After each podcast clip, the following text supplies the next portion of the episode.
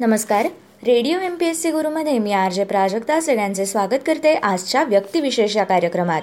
आजचे व्यक्तिविशेष आहे स्वामी रामानंद तीर्थ. स्वामी रामानंद तीर्थ यांचा आज स्मृती दिन मराठवाड्याचे मुक्तिदाते अशी त्यांची ओळख आहे. पण ते केवळ मराठवाड्याचेच नव्हे तर ते संपूर्ण हैदराबाद संस्थानचे मुक्तीदाते होते. त्यांनी हैदराबाद संस्थान केवळ निजामाच्या जाचातून मुक्तच नाही केलं तर नव्या राज्याची दिशा कशी असावी हे देखील त्यांनी दाखवून दिले होते. त्यांनी अनेक नेते घडवले. गोविंदभाई श्रॉफ बाबासाहेब परांजपे अक्रू वाघमारे अनंत भालेराव गंबरराव बिंदू या नेत्यांचं नेतृत्व त्यांनी केलं होतं. इतकंच नव्हे तर भारताचे माजी पंतप्रधान पी व्ही नरसिंहराव हे देखील त्यांचेच शिष्य होते. नरहर कुरुंदकरांना देखील त्यांनीच पीपल्स कॉलेजमध्ये प्राध्यापक म्हणून निवृत्त केलं होतं. स्वामीजी हे उत्तम नेते होते यात शंकाच नाही. पण त्याचबरोबर त्यांनी नवनेतृत्व समोर यावं म्हणून देखील काम केलं. पंधरा ऑगस्ट एकोणीसशे सत्तेचाळीसला जेव्हा भारत स्वतंत्र झाला त्याच दिवशी त्यांना अटक झाली होती. पूर्ण देश स्वातंत्र्याचा उत्सव साजरा करत होता पण अंदाजे सव्वा दोन लाख स्क्वेअर किलोमीटर भारताचा भाग अद्यापही पारतंत्र्यात होता. इतकंच नाही तर इंग्रजांनाही लाजवेल अशा जुलमाखाली होता.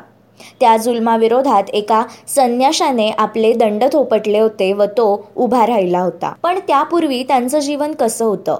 आपण जाणून घेऊया. त्यांचा समाजकारणात प्रवेश. तीन ऑक्टोबर एकोणीसशे तीनला विजापूर जिल्ह्यातील सिंदगी येथे भवानराव खेडगीकर यांच्या घरात व्यंकटेशचा जन्म झाला. पुढे संन्यास घेतल्यावर त्यांचं नाव स्वामी रामानंद तीर्थ झालं. सोलापूर अमळनेर आणि पुणे येथे शिक्षण घेतल्यानंतर त्यांनी समाजासाठी काहीतरी करण्याचं ठरवलं. त्यातूनच ते कामगार नेते ना म जोशी यांचे खासगी सचिव बनले. पुढे त्यांनी ही नोकरी सोडली आणि हिप्परगा गाठले. तुळजापूर तालुक्यात हिप्परगा येथे अनंतराव कुलकर्णी यांची एक शाळा होती.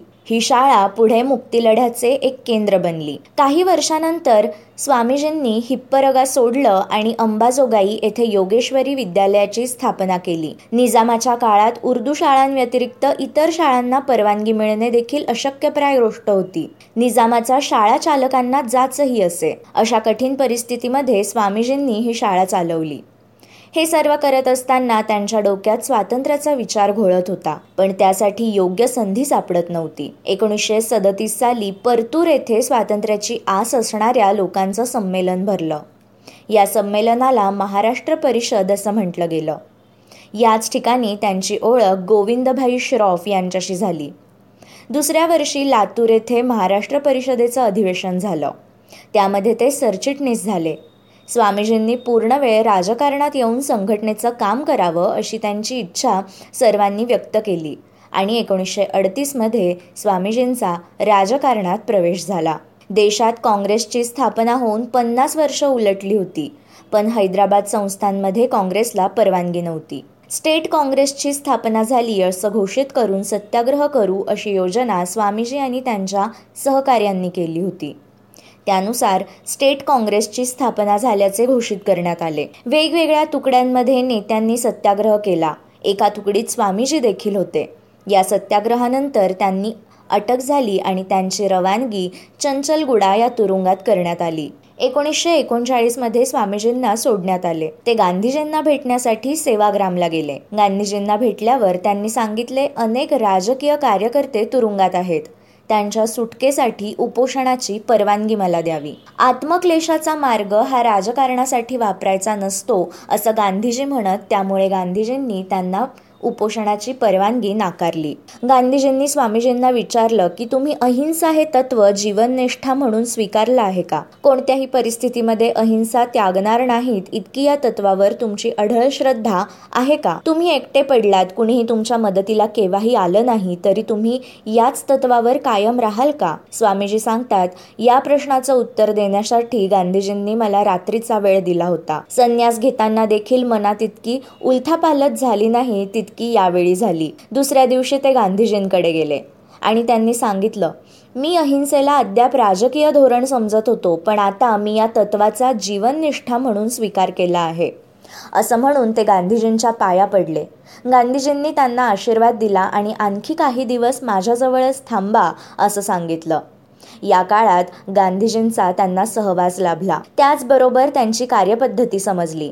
आंदोलनाची दिशा स्पष्ट झाली असं स्वामीजी नमूद करतात. दरम्यान निजामाच्या पाठिंब्याने तयार झालेल्या इत्तेहाद संघटनेची मुळं घट्ट रोवायला सुरुवात झाली. अनंत भालेरावांनी इत्तेहादचा उल्लेख जालिम विषवल्ली असा केला आहे. रझाकारांचे अत्याचार वाढत गेले तसा त्यांचा प्रतिकार करण्यासाठी गोविंदभाई आणि बाबासाहेब परांजपे यांच्या नेतृत्वात तरुणांचे गट तयार करण्यात आले. हे तरुणांचे गट गावात गस्त घालत संरक्षण देत रझाकारांच्या विरोधात लढा देत. रझाकारांच्या विरोधात पोलीस चकार शब्द काढत नसत. त्यांच्या डोळ्यांदेखत हे अत्याचार चालत त्यामुळे लोकांना या तरुणांचा आधार वाटू लागला. हैदराबादच्या लढ्याचं स्वरूप पाहता महात्मा गांधींनी स्वातंत्र्य सैनिकांना स्वसंरक्षणासाठी शस्त्र बाळगण्याची परवानगी दिली होती. क्रांतिकारकांना शस्त्र पुरवणं व शस्त्र चालवण्याचं प्रशिक्षण देणं ही सर्व कामे बाबासाहेब परांजपे यांच्याकडे होते. बाबासाहेब परांजपे बॉम्ब बनवत असत. बॉम्ब बनवण्याचं प्रशिक्षण देखील त्यांनी इतर तरुणांना दिलं होतं. निजामाविरोधात लढण्यासाठी संघटना उभारली आणि पूर्ण संस्थानात तिची पाळमुळं रुजवली. एकोणीसशे बेचाळीसला चले जाव आंदोलन सुरू झालं. या आंदोलनामुळे जसा संपूर्ण देश ढवळून निघाला त्याचप्रमाणे हैदराबाद संस्थान देखील पेटून उठलं. अनेक मोठ्या नेत्यांची धरपकड सुरू झाली. स्वामीजींना पुढे अटक झाली आणि त्यांना एकोणीसशे त्रेचाळीसला सोडण्यात आलं. सुटकेनंतर लोकसंग्रहाचं काम ते अधिक जोमाने करू लागले. मराठवाडा तेलंगणा आंध्र आणि कर्नाटकमध्ये त्यांनी प्रांतिक परिषदांच्या माध्यमातून संघटना बांधण्याचं काम केलं होतं. स्वामीजींना मराठी तेलगू कन्नड उर्दू आणि इंग्रजी या पाच भाषा आहेत. त्यामुळे त्या त्या प्रांतातील व्यक्तीला ते आपल्यापैकीच वाटत. उर्दू आणि इंग्रजीवर प्रभुत्व असण्याचा त्यांना फायदा वाटाघाटीवेळी झाला. स्वामीजी अतिशय नम्रपणे मुद्देसूदपणे आणि ठामपणे आपली भूमिका मांडू शकत असं अनंत भालेराव यांनी स्वामी रामानंद तीर्थ या चरित्रात म्हटलं आहे. त्या ज्या निजामाविरोधात ते राजकारण करत होते तो देखील काही साधासुधा नव्हता. आपली सत्ता टिकवण्यासाठी वाटेल त्या स्तराला जाऊन तो काम करू शकत होता. रजाकारांच्या संघटनेला खतपाणी देण्याचं काम निजामाने केलं. या संघटनेचा प्रमुख हा कासिम रिझवी होता. इंग्रजांच्या समाधानासाठी निजामाने मंत्रिमंडळ तयार केलं होतं पण कुणालाच कोणत्याही विभागाची पूर्ण माहिती नव्हती. त्यामुळे तो मंत्र्यांचे विभाग सतत बदलत असत. स्वतःच्याच पंतप्रधानाविरोधात कटकारस्थान करत असे. निजामाला आधी सार्वभौम राज्य हवं होतं ते जमलं नाही तर पाकिस्तानमध्ये त्याला जायचं होतं. आणि ते जमलं नाही म्हणून तो भारत सरकारसमोर झुकला. पण शेवटपर्यंत त्याच्या सत्तेचा मोह सुटला नाही. निजामाच्या मनात असुरक्षिततेची भावना होती त्यातूनच त्याने स्टेट काँग्रेसवरील बंदी उठवली नव्हती. स्वामीजी आणि त्याच्या सहकाऱ्यांच्या मुत्सेद्दीगिरीसमोर त्याला हात टेकवावे लागले आणि जुलै एकोणीसशे शेहेचाळीस म्हणजेच आठ वर्षांनंतर ही बंदी उठली. जसं जसं भारताचं स्वातंत्र्य जवळ येऊ लागलं तसं निजामाचे डावपेच आणखी तीव्र झाले. देशातले बहुतेक संस्थानिक भारतात सामील झाले होते. या संस्थानिकांचं एक मंडळ होतं. त्या मंडळाला नरेंद्र मंडळ म्हणत. निजाम स्वतःला त्यांच्यापैकी एक मानत नसे. आपण भारत सरकार किंवा ब्रिटनप्रमाणे सार्वभौम राहू अशी त्याची कल्पना होती. माउंट बॅटनने सांगितलं होतं की स्वातंत्र्य मिळाल्यानंतर भारत किंवा पाकिस्तानमध्ये संस्थानिक राहू शकतील पण त्यांनी आपल्या भौगोलिक परिस्थितीचा विचार करावा. निजामाच्या डोक्यात मात्र सार्वभौम राज्याचं स्वप्न होतं. आपलं इस्पित साध्य व्हावं म्हणून त्याची वाट पाहण्याची त्याची तयारी देखील होती. इकडे भारत स्वतंत्र होणार म्हणून निजामाची चलबिचल होऊ लागली. आणि भारताचा स्वातंत्र्य दिन साजरा करण्याची तयारी स्वामीजींनी जय्यतपणे सुरू केली. सात ऑगस्ट एकोणीसशे सत्तेचाळीस रोजी हैदराबादमध्ये त्यांनी भारतीय एकता दिवस साजरा केला.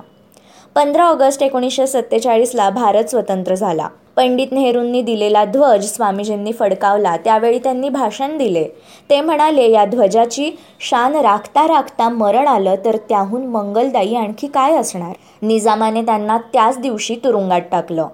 बाहेरची परिस्थिती कशी आहे याच्या दोन गोष्टी त्यांच्या कानावर पडत असत. काही दिवस तुरुंगात काढल्यावर त्यांच्या कानावर गोष्ट आली ती म्हणजे भारत सरकारने निजामासोबत जैसे थे करार केला आहे.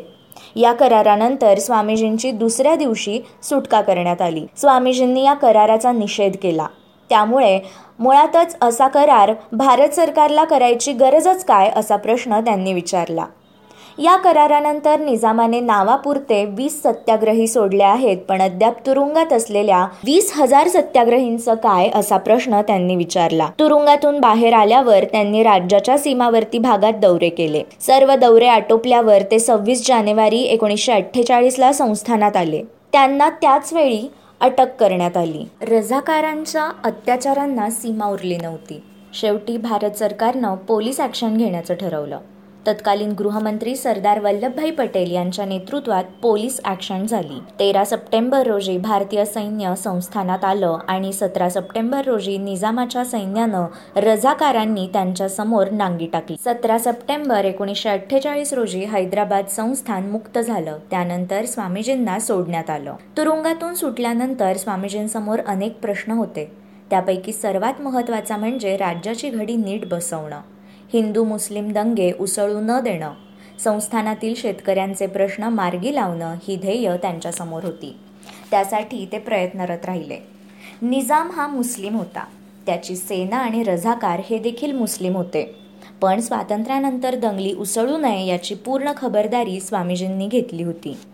ते आपल्या आठवणींच्या पुस्तकात म्हणतात परिस्थितीवश इथल्या मुस्लिम बांधवांना आमच्याबरोबर निजामाविरोधात लढता आलं नसेल. पण संस्थानातले बहुसंख्य मुस्लिम हे आमच्या विचारसरणीला अनुकूल होते. स्वामीजींच्या या विचारांचा प्रभाव बहुसंख्य नेत्यांवर असल्यामुळे संस्थानात हिंदू मुस्लिम सलोखा निर्माण झाला. स्वतंत्र भारतात स्वामीजींनी दोनदा निवडणूक लढवली. एकदा ते गुलबर्गा आणि एकदा औरंगाबाद येथून लोकसभेवर निवडून गेले. दुसरी टर्म पूर्ण झाल्यावर ते पंडित नेहरूंपाशी गेले आणि राजकारणातून निवृत्त होण्याची इच्छा जाहीर केली. नेहरूंनी त्यांना थांबवण्याचा प्रयत्न केला पण ते थांबले नाहीत. राज्यांची भाषावार पुनर्रचना व्हावी असे स्वामीजींना वाटे. हैदराबाद स्वतंत्र झाल्यानंतर मराठवाडा महाराष्ट्रात यावा म्हणून संयुक्त महाराष्ट्राच्या लढ्यात ते उतरले. स्वामीजी सरंजामशाहीच्या विरोधी होते. पण सरंजामाविरोधात सशस्त्र उठाव नको असे त्यांना वाटे. तेलंगणा आणि आंध्रमधील शेतकऱ्यांनी शस्त्रे खाली टाकावीत म्हणून त्यांनी या भागाचे दौरे सुरू केले. पुढे आचार्य विनोबा भावे यांनी सुरू केलेल्या भूदान चळवळीत ते सहभागी झाले. वय वाढू लागलं होतं. प्रवासाचा ताण असह्य होऊ लागला. त्यामुळे त्यांनी स्वतःला शैक्षणिक कार्याला वाहून घेतलं. एकोणीसशे एकाहत्तरमध्ये ते आजारी पडले. त्यानंतर त्यांच्या प्रकृतीमध्ये सुधारणा झालीच नाही. त्यांना अंबाजोगाई येथून हलवण्यात आलं आणि हैदराबाद येथे त्यांच्यावर उपचार सुरू झाले. पण त्यांच्या प्रकृतीत सुधारणा झाली नाही. बावीस जानेवारी एकोणीसशे बहात्तरला त्यांचं निधन झालं. जेव्हा स्वामीजींना पहिल्यांदा अटक झाली होती तेव्हा सरकार दरबारी चॅप्टर केसमध्ये त्यांची नोंद फकीर अशी करण्यात आली. पण याच फकीराने जगातल्या सर्वात श्रीमंत व्यक्तींपैकी असलेल्या निजामाचं गर्वहरण केलं. जेव्हा स्वामीजी या जगातून निघून गेले तेव्हा त्यांच्या नावावर कुठलीही संपत्ती किंवा वस्तू नव्हती. पण त्यांनी घडवलेल्या नेत्यांनी या देशाला दिशा देण्याचं काम सुरू ठेवलं आणि हाच त्यांचा सर्वात बहुमोल वारसा होता. मित्रांनो हे होते व्यक्तिविशेष स्वामी रामानंद तीर्थ.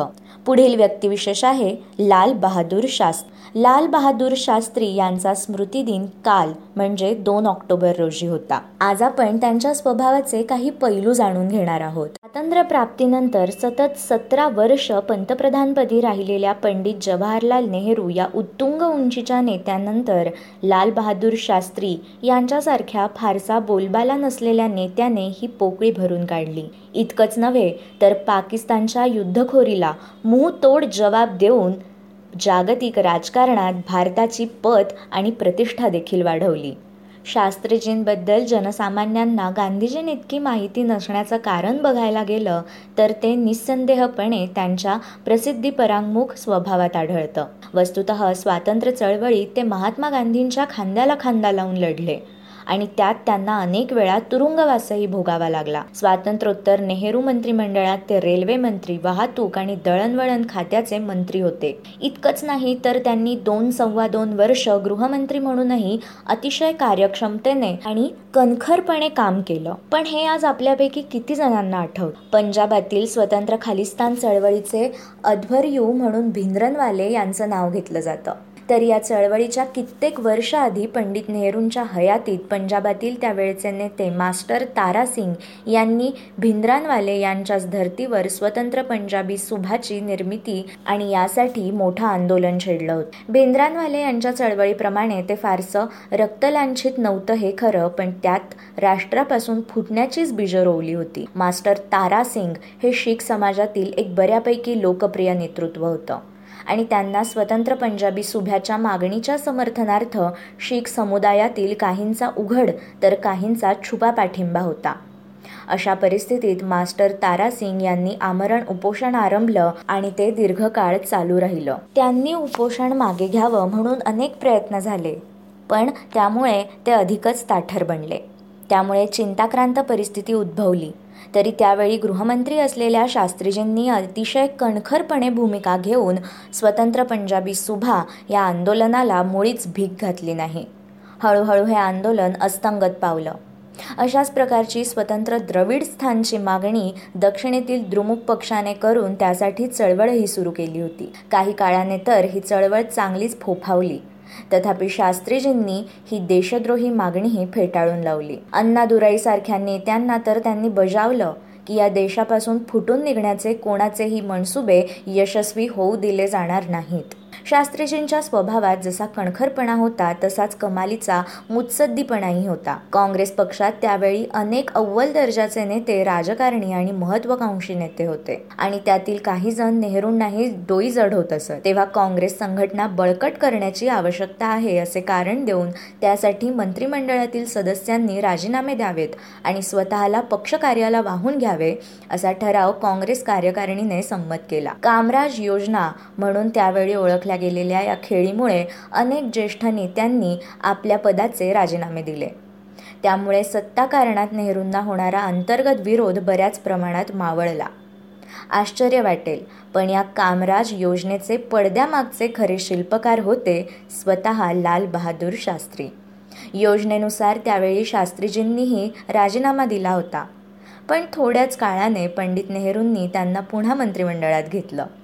दक्षिणेकडील राज्यात हिंदी भाषेचा वापर करण्याच्या विरोधात चाललेली प्रचंड मोठी चळवळ शास्त्रीजींनी थंड डोक्याने शमवली. दक्षिणेकडील राज्यांना राज्यकारभारात इतर व्यवहारात हिंदी भाषेचा वापर नको होता. त्यांना इंग्रजीच हवी होती. शास्त्रीजींनी त्यावर असा तोडगा काढला की हिंदीचा पुरेसा परिचय जोपर्यंत लोकांना होत नाही तोपर्यंत या दोन्ही भाषांचा वापर केला जाईल. तशा आशयाचा ठरावही त्यांनी संसदेत मंजूर करून घेतला आणि त्यामुळे एक मोठं भाषिक संकट टळलं. पंडित नेहरूंनी आपला वारस म्हणून शास्त्रीजींची केलेली निवड अनेकांना संभ्रमात टाकणारी होती. मोरारजी देसाईंसारखे अनेक ज्येष्ठ कार्यक्षम आणि प्रभावशाली नेते पक्षात असताना नेहरूंनी शास्त्रीजींना कशी काय पसंती दिली या याचं तेव्हा आश्चर्य वाटलं होतं. पण नेहरूंनी हे पाऊल विचारपूर्वक दूरदृष्टीने उचललं होतं. हे नंतरच्या घटनांनी स्पष्ट केलं. शास्त्रीजींचं स्वातंत्र्य चळवळीतील योगदान त्याग स्वातंत्र्यप्राप्तीनंतरच्या काळातील विविध खात्यांच्या मंत्रिपदांची त्यांची यशस्वी कारकीर्द त्यांच्या स्वभावातील संयमित कणखरता आणि लवचिकता साधी जीवनशैली प्रामाणिकपणा आणि निरपवाद चारित्र्य.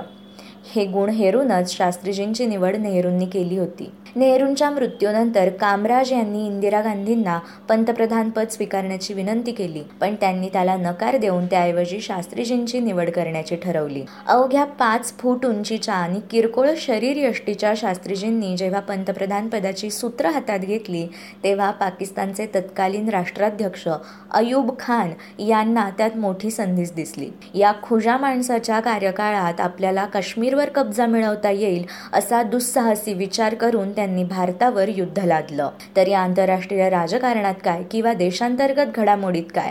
ज्यांनी ज्यांनी शास्त्रीजींना कमी लेखलं त्यांचा त्यांचा भ्रमनिरास झाल्याचंच आपल्याला दिसून येतं. एकोणीसशे पासष्ट सालच्या युद्धात मानहानिकारक पराभव करून पाकिस्तानच्या साहसवादाला शास्त्रीजींनी सडेतोड उत्तर दिलं. तरी भारत हे युद्धकोर साम्राज्यवादी राष्ट्र नसून शांततापूर्ण सहजीवनाचं तत्व अंगीकारणा देश असल्याचा संदेश ताशकन करारावर सही करून शास्त्रीजींनी साऱ्या जगाला दिला. हा करार होण्यापूर्वी शास्त्रीजी आणि अयूब खान यांच्यात जवळजवळ आठवडाभर वाटाघाटी चालू होत्या. करारात काश्मीरमध्ये सार्वमत घेण्याचं कलम अंतर्भूत करावं असा दोषा अयुब खान यांनी लावून धरला होता. त्यावर शास्त्रीजींनी त्याला ठामपणे नकार दिला आणि आपल्या अटींवर अयुब खान यांना करारा सही करण्यास भाग पाडलं. कराराची शाई वाळते न वाळते तोच त्यांना हृदयविकाराचा तीव्र झटका आला.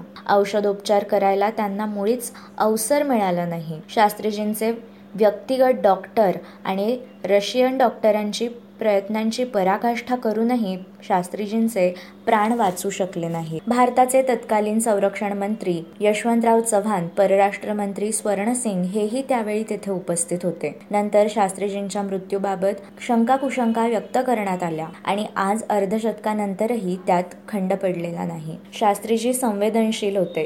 ताशकंद करार झाल्यानंतर त्या करारातील अटींबद्दल भारतीय जनतेची काय प्रतिक्रिया आहे असं त्यांनी जवळच्या काही नेत्यांना विचारलं देखील होतं. यावरून लक्षात येतं की शास्त्रीजींना अंतिम काळापर्यंत भारतीयांची आणि भारताचीच चिंता लागून राहिली होती. जनतेला प्रेरणा देण्यासाठी देशातील सर्वोच्च नेते काही वेळा अनेक घोषणा देतात.